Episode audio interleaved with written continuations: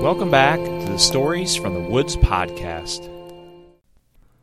As we near the end of April, it feels more and more like spring. And when spring comes, there are also bees that come out. I can say that there are some bees that I'm not a fan of, and some bees that I'm okay with. As long as they don't bother me, it's not a big deal. Yeah, I'm okay with bees. I actually like them so much that I have my own bees collection. Bee collection? Really? Well, actually, I don't know if you want to call it a collection, but I actually raise bees and they make honey for me. Oh, that's awesome. I really love honey, by the way, and uh, I think it's cool when people do that with the bees. Do you have a beekeeper suit? Yeah, I do. Uh, I don't wear it very often, though. Every once in a while, I go out there and do some things with the bees, but most of the time, I'm just out in my normal clothes. So, do you get quite a bit of honey then? Um, decent amount, but it's not like a lot because I don't have a lot of bees. I'm just kind of starting out and seeing how it goes. Well, that's really cool to hear, Franklin. I know that uh, honeybees are pretty important, so the more people that can raise them, I think is really going to be important because a lot of them are dying off. So hopefully, what you're doing will save some of these bees. Yeah, I really hope so, and uh, I hope to grow my group of bees to a larger colony. Well, that would be awesome, Franklin. Well, Franklin, our story today is actually about a bee, not a honeybee. It's a bumblebee.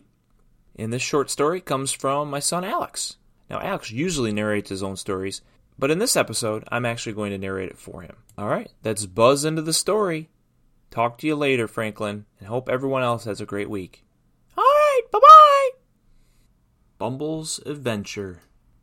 The sky was blue and the sun was shining. The flowers were blooming, and Bumble was waking up. He had been sleeping inside of his hive with the other bumblebees. They all had a job to do today, and that was for them to pollinate the flowers in the area and also the plants on the farm.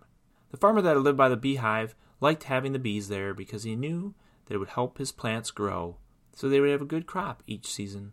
Today would be the perfect day for Bumble to pollinate as much as he could by the time it was dark. So Bumble set out on his journey to pollinate the farm.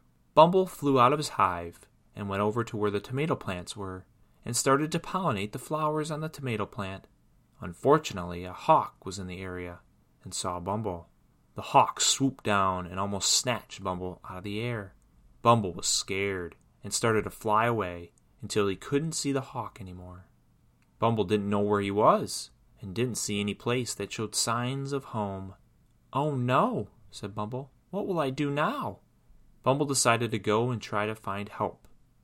He was looking for other animals that might help him find his way back to the farm, and he saw a nice looking rabbit.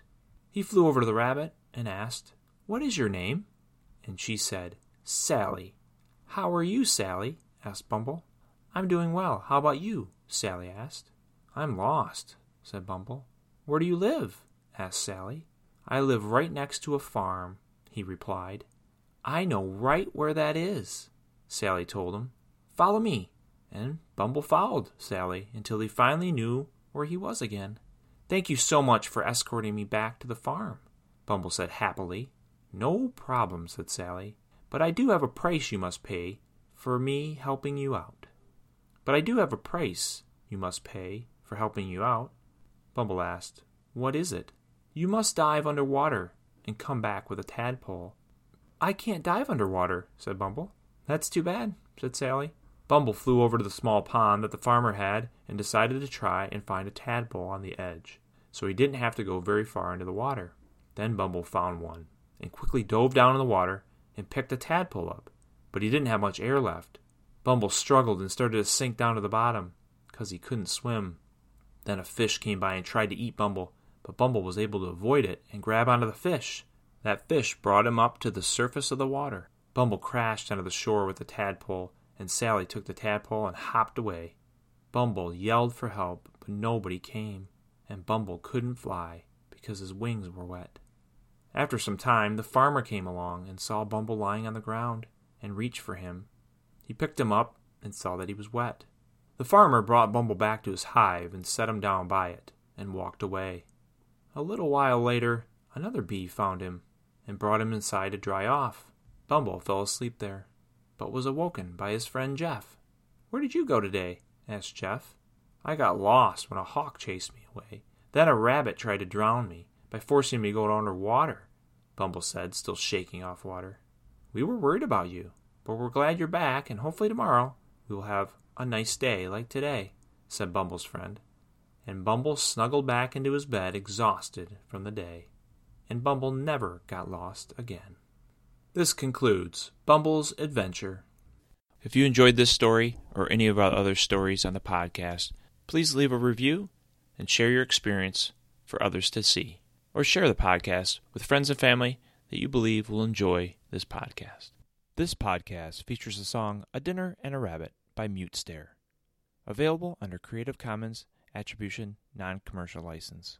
We hope you enjoyed this episode from the Stories from the Woods podcast, and as always, continue to listen to our next episode.